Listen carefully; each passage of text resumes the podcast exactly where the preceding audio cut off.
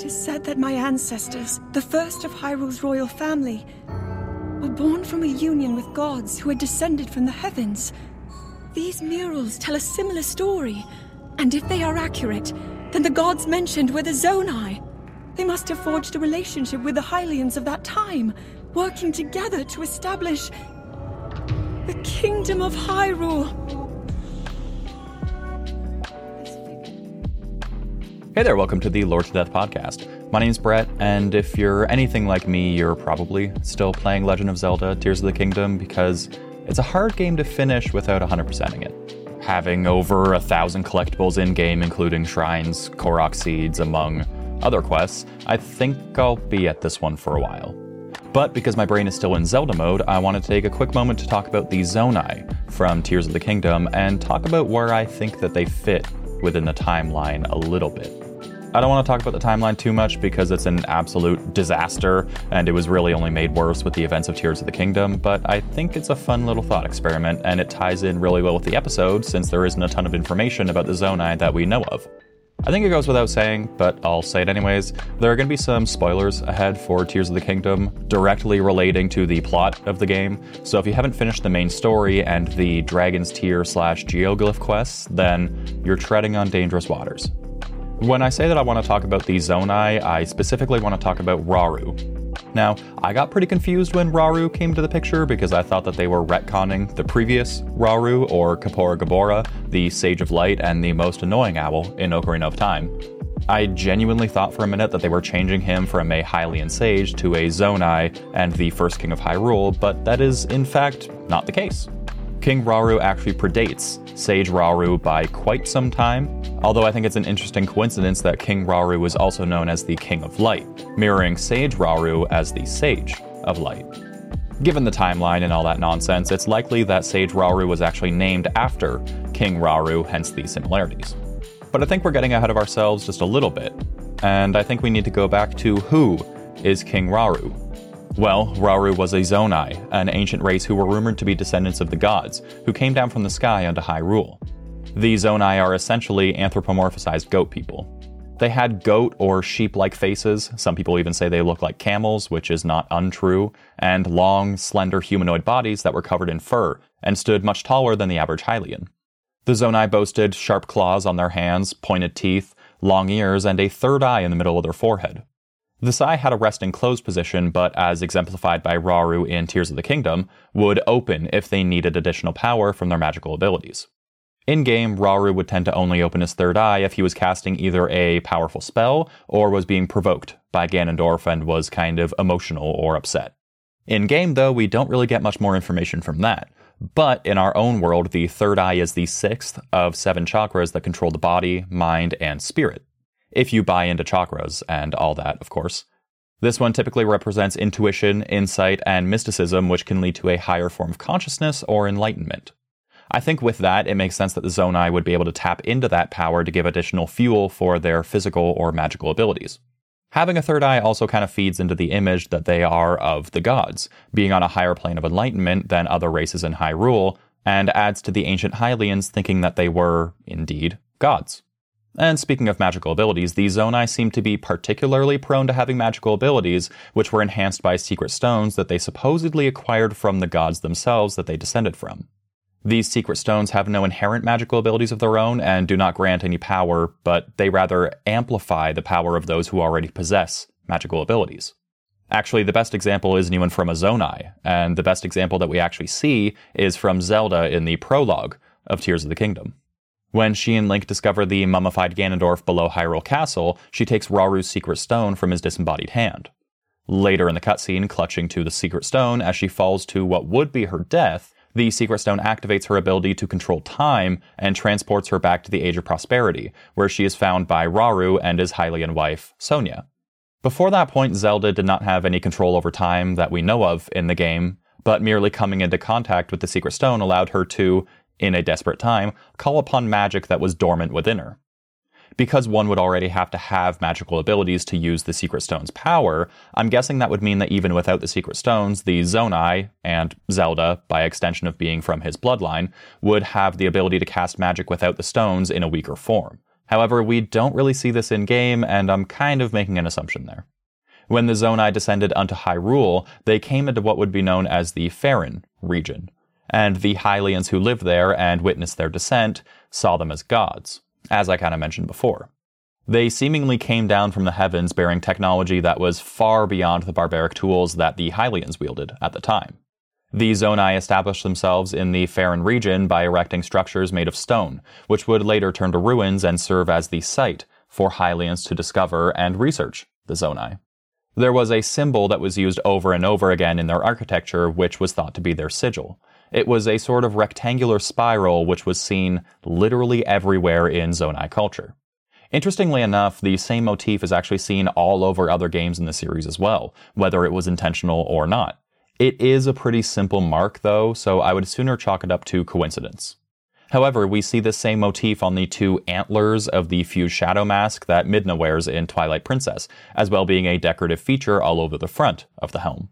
Furthermore, in the Twilight Zone, the strange etchings are actually very reminiscent of the Zonai writing, with the same signature blue glow that Zonai technology radiates with in Tears of the Kingdom. If we want to go further down this rabbit hole, the boss if we want to go further down this rabbit hole, the boss in the Tower of the Gods from the Wind Waker also looks like it could be Zonai in design, with the signature swirl design and glowing blue patterns. It's surely a coincidence, but the floating head and disembodied hands do look quite similar to the Zonai constructs that we fight in Tears of the Kingdom.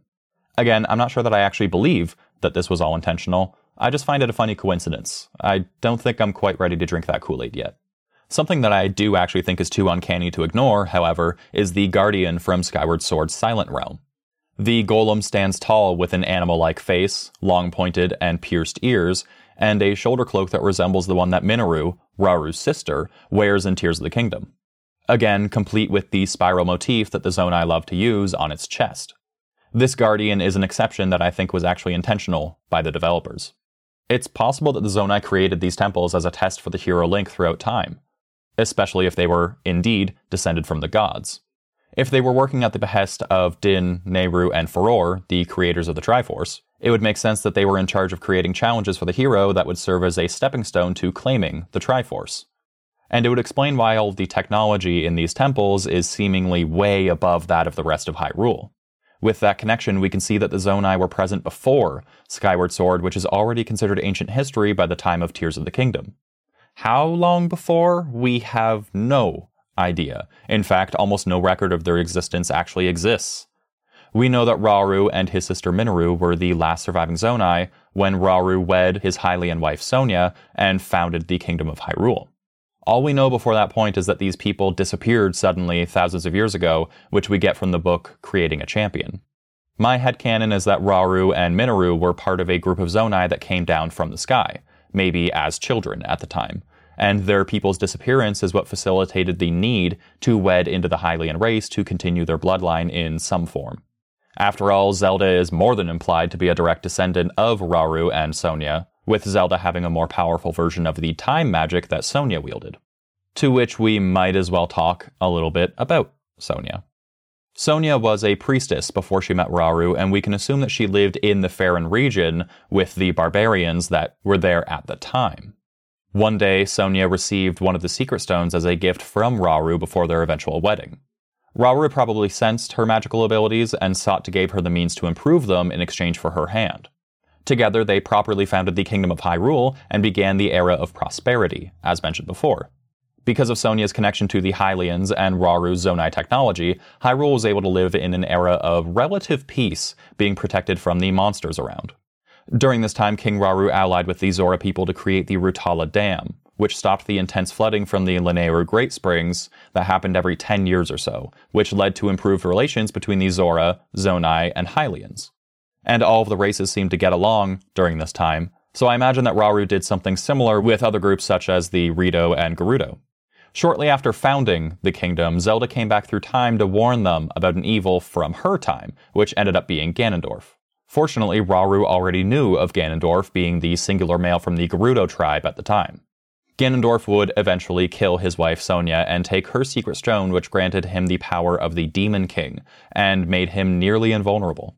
This caused a great battle between the Demon King's army and the rest of Hyrule, where Rauru was forced to sacrifice himself to freeze Ganondorf in time so that Link could defeat him tens of thousands of years in the future. To make sure that no one would disturb the ritual, Rauru ordered that a castle be erected around them, sealing both Ganondorf and Rauru below what would be known as Hyrule Castle and the home of the royal family. This means that sometime before or during the period where Zelda arrived, Rauru and Sonia must have had a child so that the bloodline could be continued through to Zelda, although we never actually see a child in game. It's also implied that some years after this event, when the Divine Beasts were created to combat Calamity Ganon, that the hero was of Zonai descent. If you got the Ancient Heroes aspect armor set in Tears of the Kingdom, you'll notice that when wearing the set, Link turns into a Zonai Hylian hybrid. This is presumed to be the appearance of the hero who was there at the time, who looked much like the Zonai with fur, an animal face, claws, and the like, but also had much shorter Hylian ears, stood physically shorter than the Zonai, and had red hair and green skin which looked more Gerudo than anything else, which is curious. But assuming that this was indeed the appearance of the hero, we can assume that maybe the ancient hero was a direct descendant of Rauru and Sonia, along with the princess at the time, sporting physical traits of both races. Then, over the next 10 to 100,000 years, these Zonai traits would have been ultimately washed out of the bloodline, giving us the Zelda that we see in recent games. However, this is more theory than fact, but it does track. So, what do we really know about the Zonai? We know that their technology is hidden in the depths, which was brought back to ground level and into the sky during the upheaval. The extinction event that happened to the Zonai might be related to why all their technology was hidden underground, but we don't know that for sure. The Zonai technology seems to get all their power from Zonite, which is processed to create Zonai charges, which is then used to create and power their devices. These Zonai devices range from batteries to flamethrowers and from wheels to laser beams. Given that tens of thousands of years later, the Hylians are still using technology equal to that of the Middle Ages with horse drawn carriages, bows, and swords, the Zonai were so far advanced that it's a wonder how they went extinct in the first place.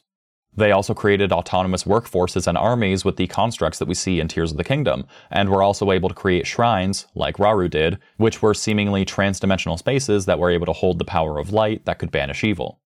Unfortunately, we don't really get a whole lot more than that. Plenty is left to the imagination, which is pretty typical of Zelda games. There is a lot of wiggle room for plot holes with the introduction of the Zonai, however.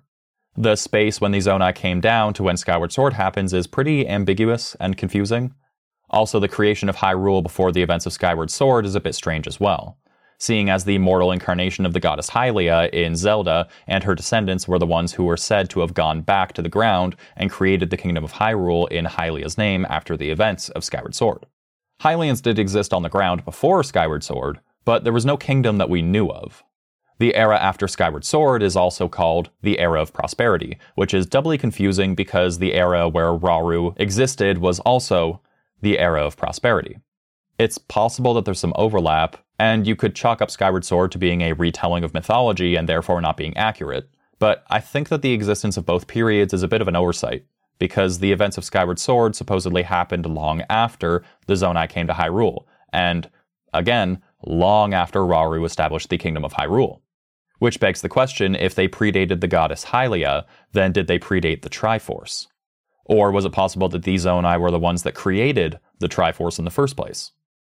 They were seen as gods when they came down, and it happened so long in the past, by Ocarina of Time, mythology took over and the people got confused or stories got mixed up and it just turned into mythology. However, I don't want to go too deep into the issues created in the timeline because the Zelda timeline is thin ice as it is. I would be interested in trying to do an updated write up of the timeline with Breath of the Wild and Tears of the Kingdom in the mix, but there is so much to unpack there, and I'm certain that someone has done it better than I can do it justice. But with that being said, what do you think? How do you think the Zonai went extinct? Or where do you think they really came from? I think that maybe they came over from another continent on flying machines, and that's why the Hylians thought that they were descended from the sky as gods. They just weren't ready to see planes yet, I guess. You can find us online at Lored to Death on your favorite social media or podcast websites. If you have an idea for an episode, please let me know. Spotify actually has a feature where you can write a response directly from the app, and so I would love for someone to make use of it. And as always, remember that no matter how bad things might seem, at least you don't live in a reality where a deranged pig demon is constantly hosting a comeback reunion tour every thousand years that no one asked for. Things could be so much worse. So be grateful for what you have, and make sure to love yourself more than Ganon loves to pimp slap Hylians. And until next time, see ya.